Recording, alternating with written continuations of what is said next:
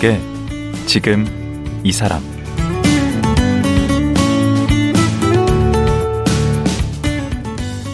안녕하세요. 강원국입니다. 매년 여름이 되면 사찰의 스님들은 본격적인 수행을 시작하는데요. 석 달 동안 한 곳에 머물면서 외출도 하지 않고 오로지 자기 내면만을 살핍니다. 이를 안거라고 해서 여름에는 하안거, 겨울에는 동안거라고 부릅니다. 오늘 모실 원상 스님은 지금까지 무려 33번 안거를 마친 분입니다. 스님은 안거를 통해 무엇을 받고 무엇을 깨달으셨을까요? 원상 스님 지금 모시겠습니다.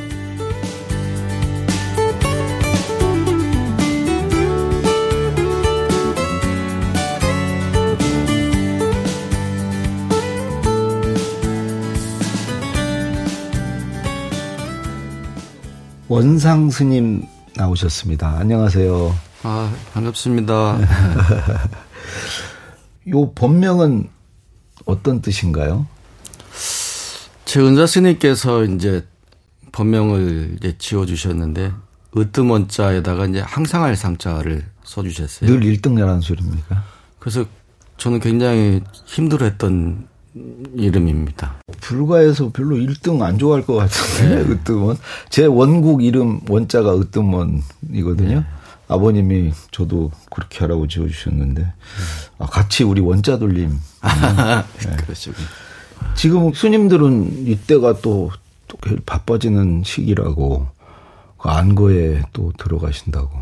아 이제 스님들을 이제 두 가지 어쩌면은 부류로 보는 게 네. 2판하고 어, 또 4판 이렇게 얘기를 해요. 2판 4판 할 때. 네. 네. 2판 4판. 네. 2판은 이제 어떤 공부 수행을 목적으로 하는 스님들. 예. 네.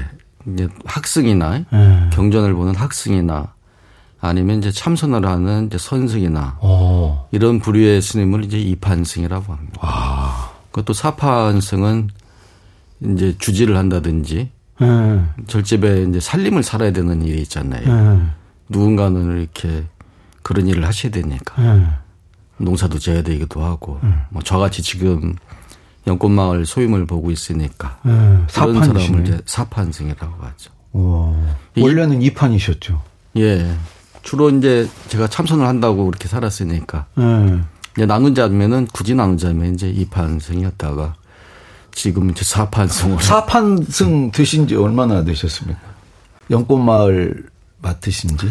연꽃마을 온 지는 지금 제가 한, 한 4년 6개월 정도 됐어요. 지금 거기 직함이 이사장이시죠? 네. 예. 연꽃마을 모르시는 분들이 많으실 것 같은데 저도 이번에 알았거든요. 네. 그 어디 있는 거예요? 저희는 시설이 전국에 있어요. 그래도 뭐 본사 같은 게 있을 거예요. 네. 그거는 제가 지금 살고 있는 이제 법인 네. 사옥은 용인 배감에 있고요. 어. 제가 시설이 한 65개 정도 됩니다. 그 시설에서 어떤 일을 하나요?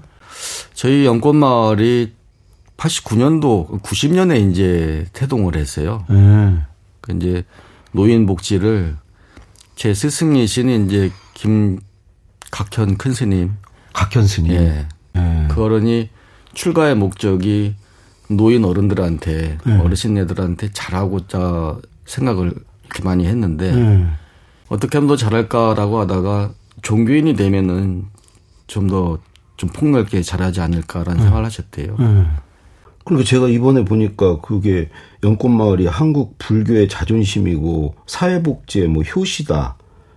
5대 복지 법인에 들어간다. 그 효의 사회화와 효도 대행자 역할을 하고 있다. 네. 그러던데 그 거기에 일하시는 분은 얼마나 되나요? 한 지금 한 2,800여 명 됩니다. 오. 정도 죠 그러면 거기에 계신 노인 어르신들은 많으시죠. 엄청 많겠네요. 많으시죠. 얼마나 지금 계신 거예요? 아니 저희가 이제 요양원만 하는 것이 아니고 네. 요양원이 이제 여섯 개 요양원을 하고 어.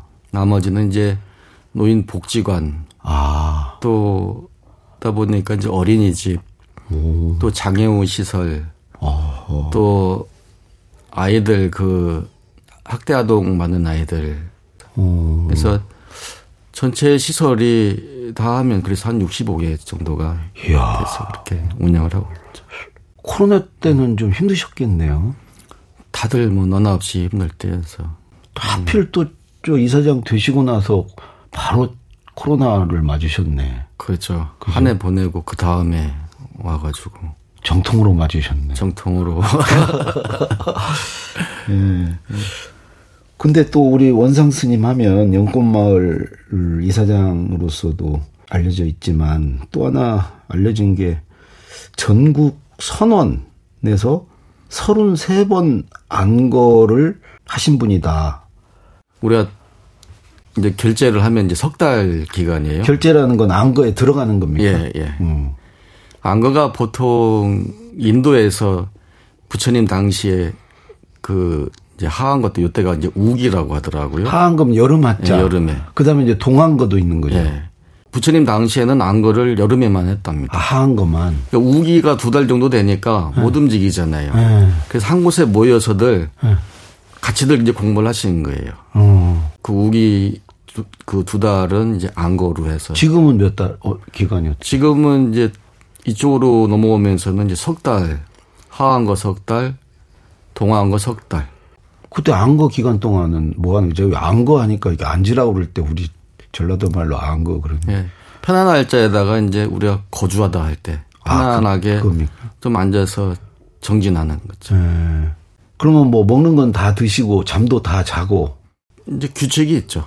아하. 그 규칙이 있어서 이제 몇 시간을 정해놓고 하고 앉아 계신 거 예, 참선을. 예. 음. 보통 이제 한 10시간 합시다라고 이제 대중이 뜻을 이렇게 계리를 해요. 아. 10시간이나 뭐 12시간 합시다. 매일? 예, 매일. 그, 그날 이제 입제해서 해제할 때까지 결제해서 그 어. 시간을 지키는 거죠. 음. 참선하는 사람들이. 아, 모여서 한다는 의미가 네. 크겠구나. 네. 그러면 스님께서 33번을 하셨는데 그러면 3개월 곱하기 33입니까? 그렇게 되는 되겠죠. 그러면은 거의 뭐 한 8년이 넘는 거 아니에요? 근데 저는 이제 그 석 달 하는 경우가 있고 네. 1년에 한 8개월 정도를 선언 1년에 8개월을 안걸 하신 거예요? 저는 이제 그렇게 되죠. 8개월, 9개월 정도를 그걸 33번 하신 거예요?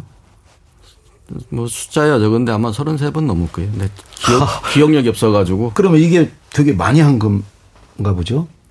어느 정도는 한 거죠. 동안거하고 하한거 중에 어느 게 더 어렵습니까? 제가 보기엔 동안거가 어려워. 근데 하한거도 더워서 쉽지는 않을 것 같은데. 대체로 쌤들이 동안거가 좀 더 안정적이겠죠. 더, 아. 네. 사람이 왕래하는 것도 좀 덜하고. 아. 절에 겨울엔 추워서 안 오거든요. 그. 참선하기 좋네. 예. 예. 추우니까 나가는 것도 힘들고. 그럼 그 기간 동안에는 이제 안 만나겠네요. 그 예. 외부인들은.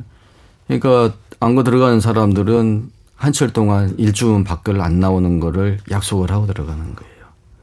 아주 특별한 일 아닌 이상. 그 승, 저 스님께서는 안거 기간이 좋습니까? 안 안거 기간이 좋습니까? 저는 안거 때가 좋았어요. 아. 안거 때가 좋았으니까 이제 제가 이렇게 선원에 오래 살았겠죠. 대부분이 그러십니까? 아니면 다른 분들은 저는 안 거 싫을 것 같은데. 아, 그럴 수도 있죠. 음. 허리도 아프고 다리도 아프고. 뭐. 네. 이게 그냥 그대로 사람을 10시간 동안 앉혀놓는 거는 그 쉬운 일이 아니거든요. 벽만 보고 앉아서. 아, 정말 면벽수도 아닙니까? 네. 아. 그러니까 자기 마음이 나지 않는 그, 그 시간을 보내려면은 힘들어요. 근데 그 안에 그, 그 깨달음. 예, 그, 그 보람이 있으니까. 어. 처음에는 많이 힘들고 아픈 것밖에 없거든요. 네. 뭉치고. 스님도 처음에 힘드셨어요? 아, 저도 전 많이 힘들었죠. 음. 안거 얘기는 좀 나중에 또 다시 한번 네. 또 깊숙이 하기로 하고요. 그 스님이 이렇게 독서를 하다가 스님이 되셨다고 하는데 이게 맞는 얘기입니까? 근데 뭐 단순하게 책 보고 사람 마음이 뭐 움직일 수도 있겠지만 저한테 그런 어떤 성향이 좀 있었겠죠. 몇 살 우리 속세 나이로 몇 세 출가를 하신 겁니까? 고등학교 졸업하고 저는 바로 출가를 했으니까요. 왜요? 그런 걸 어떤 뭐 숙세의 인연이라고 그런지는 잘 모르겠는데 네. 제가 고등학교 2학년 때 그 불교 성전이라는 책이 있어요. 와. 그것이 이제 부처님 일대기를 이제 적어 놓은 글인데 네. 제 외삼촌께서 이제 원래 출판업을 하셨어요. 아. 이제 불교 출판을 하셨는데 불교 성전이 나와가지고 이제 그 전에 또 어릴 때부터 이제 저희 외삼촌이 거기서 이제 불교 동화집이라든지를 나오면은 꼭 이렇게 주셔가지고. 그럼 어머님도 불교 쪽? 예, 좀 독실한 불자시. 예. 근데 그 불교 성전을 보면서 그때 어 내 생각하고 같더라고요. 거의 비슷하네. 이런 생각을. 생각이요? 아 그러니까요. 불교 성전에 써 있는 부처님께서 예. 출가하시고 예. 정진하시고 예. 깨달음을 얻으시고 그리고 이제 또 대중 교화를 하시고 네. 하는 그런 과정들의 이야기들 중에서 네. 어떤 것이 나한테 가슴에 확 와닿는 것 같더라고요. 어떤 거죠? 감성적으로. 어떤 뭐가 와 닿았어요? 아, 나하고 내가 평소 생각했던 얘기하고 비슷하지네. 어. 그 느낌으로. 어. 저희 때 이제 법정 스님이라든지 정다원 스님, 향봉 스님이런 어, 유명하신 분들. 어른들. 근데 아, 그 산에 사는 사람들이 멋있어 보였다. 그런 생각은 있죠. 어, 그러면 그때부터 이제 스님이 되어야 되겠다는 생각을 하신 거예요. 출가 고등학교 때. 어, 예. 그래서 고등학교 졸업하자마자. 예. 음.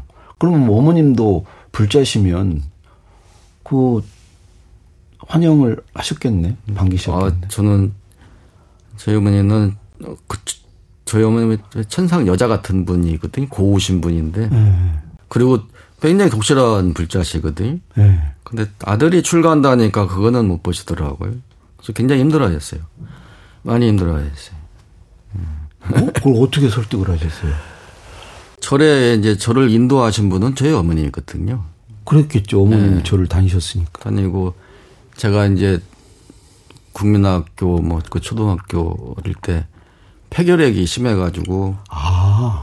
3개 잡았다가 재발하고 그래가지고 우리 앞집에 형은 같이 걸렸는데 그 양반은 죽었어요. 아이고. 그래서 어머니가 이제 주사를 계속 놓고 아침 저녁으로 절에 한번 그 데리고 가가지고 절하면 난다 그래가지고 막 아, 절을 열심히 했어요.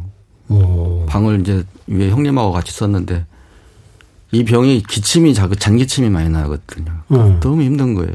그러니까 절에 가서 그 절을 지키고 열심히 했죠. 그렇게 어머님이 그렇게 불심이 가득하신 네. 분인데 왜 또 그거로 가겠다 그런 걸? 그 저희 어머니가 사람이 이제 뭐표 갑자기 돌변하시더라고요. 이렇게 음. 천상 여자 같은 분인데 가지고 갑자기 그 부호에 가셔가지고 칼을 들고 오셔가지고 저는 저희 집에 그렇게 날카로운 칼이 있는 거를 처음 알았어요.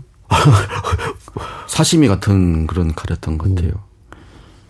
그래서 아 무섭더라고. 뭐 네가 갈라면은 엄마 죽이고 하라고 막 그래가지고. 오호. 그래서 그 자리에서는 제가 안 가겠습니다 했죠. 음. 손을 들고. 그 이후로 한 두 달 속을 많이 새겼어요. 아. 많이 새기고. 그리고 나서 제가 이제 곧 간다고 하니까. 어. 그때는 좀 어머니가 바뀌었어요. 아, 돌이킬 수 없겠다 네. 생각하신 거죠. 네. 내가 저러다 잘못될 수도 있다라는 음. 생각도 하셨는지. 음. 그때 통도사본의 그 초발심 작용문이라고 하는 게 있어요. 책, 책인가요? 예. 초발심. 예.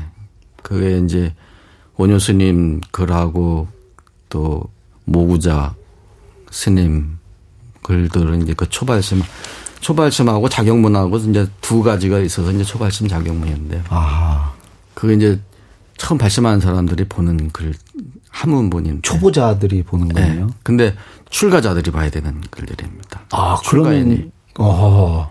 그 책을 어머님이 어머니가 그, 그 책을 주시더라고요. 아, 그러면 출가하란 소리네. 네.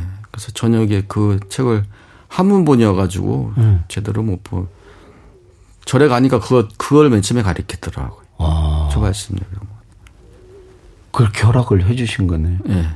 그래서 제가 출가할 때는 가족들 다 스님들 계실 때 네. 공부 열심히 하고 가겠습니다 하고 나왔어요.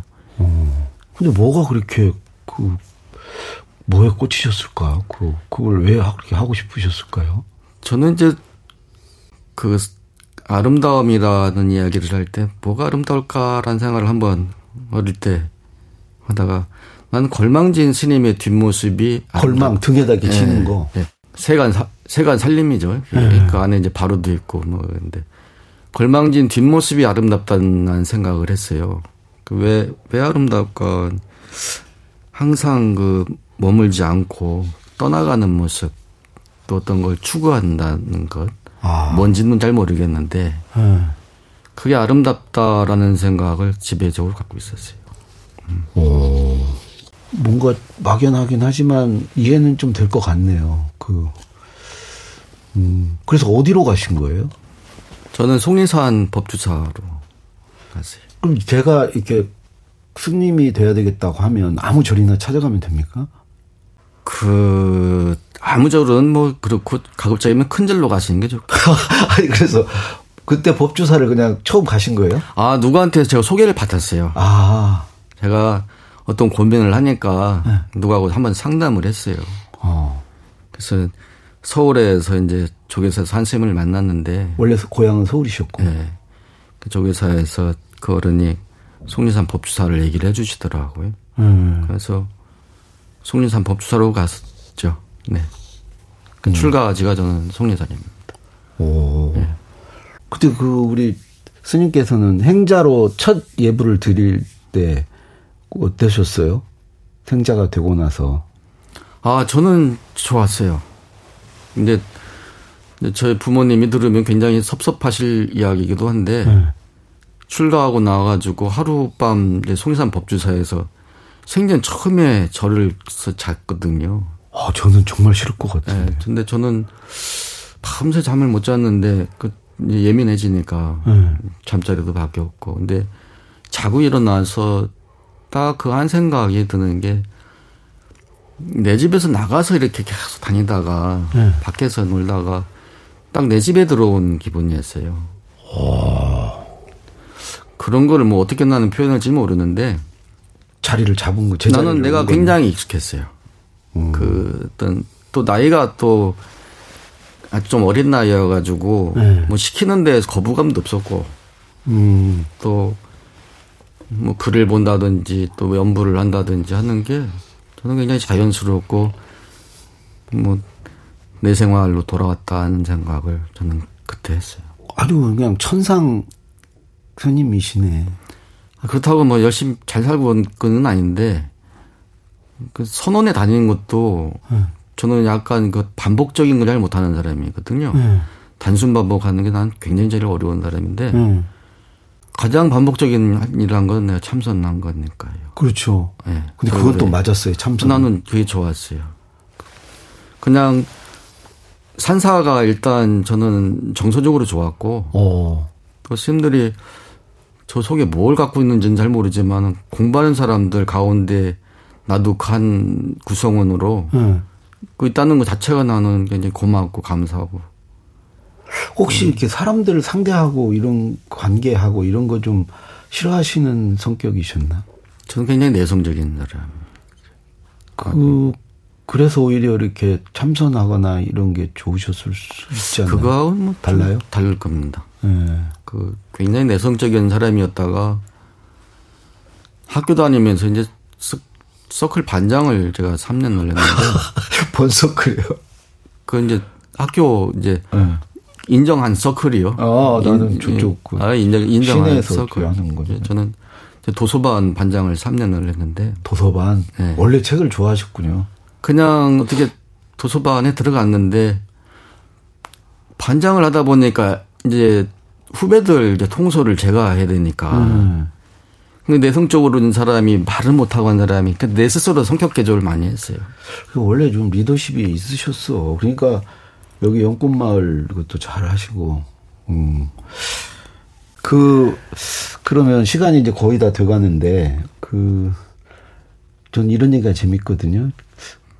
거기 계시다가, 그, 속세로 돌아가고 싶다든가 집으로 가고 싶다든가 이런 때는 없으셨습니까? 저는 한 번 있었어요. 언제 무슨 일로? 제가 좀, 좀 어려서 그랬는가. 그 은사 스님하고 이렇게 뭐 때문에 아이가 다퉜어요. 아. 사이가. 근데 내가 무슨 생각을 했냐면은, 네. 아, 뭐, 스님을 속을 세게 해야 되는데, 아, 방법이 없네, 어떻게. 그래서 고민 고민을 하다가. 속을 왜 쏘게, 속을? 아니, 내가 이제 속이 상했던 거죠. 그러니까. 어. 지금 많이 어려가지고, 음. 어려서. 내가 어떻게 하면은 저분을. 골탕을 먹일까? 골탕을 먹이고 속을 상하게 할까 하다가, 나중에 생각한 게 내가 환속하면은 저분이 속이 상할 거다. 예, 저도 뭐 지나간 얘기니까 예, 자폭이 네. 저 그래서 굉장히 저를 많이 이뻐하셨어요. 음. 이뻐하시고 내가 혹시라도 어떻게 잘못될까봐 이렇게 정말 이렇게 뭐 잘 키우려고 생각을 많이 하셨던 근데 그게 좀 뭐가 상해 상해 기분이 뭐, 나빴고 뭐 지금 오래돼 가지고 기억도 잘 안 나요. 음. 뭐 때문에 그랬는데 그래서 제가 한번 속가를 처음 났어요. 내려가겠다고 얘기를 네. 하신 거예요? 제가 엄님한테 만나 가지고 집에 가서 그 전까지는 아, 이런 얘기하면 좀 그렇긴 한데 제가 쓰던 방을 그냥 그대로 놔두셨어요. 뭐 그대로 그냥 책들도 옷들도 그대로 이제 두고 계셨거든. 음.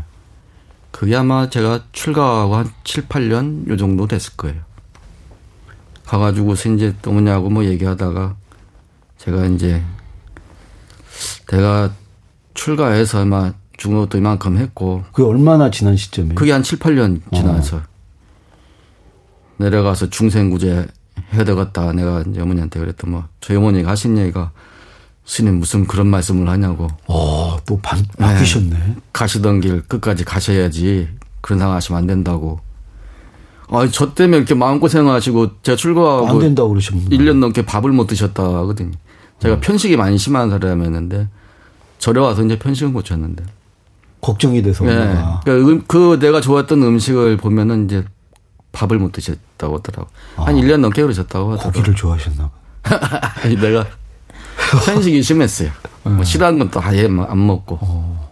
근데 아이고 그러고 나와가지고서 아이고 막 그리고 뭐 체념하고 다시, 다시 절에 들어갔죠. 그때 처음 한번 은사 스님 속 한번 새기려고 방법을 이상한 방법을 내가 했죠. 어.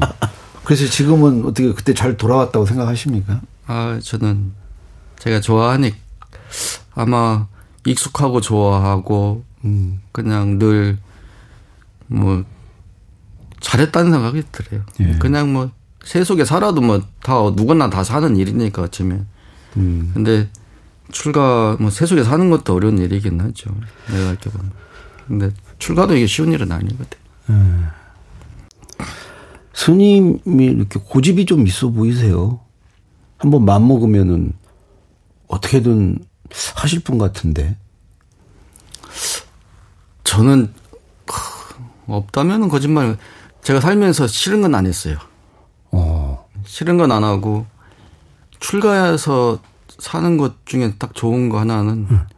뭐 사람마다 다 틀리긴 하겠지만 싫으면 안 하면 돼요. 싫으면 네. 안 하면. 네. 아 근데 직장 생활하고 할 때 싫은 거 안 할 수 있나요? 그러니까 일단 부양 가족이 없으니까 음. 그 내가 선택할 수 있는 거죠.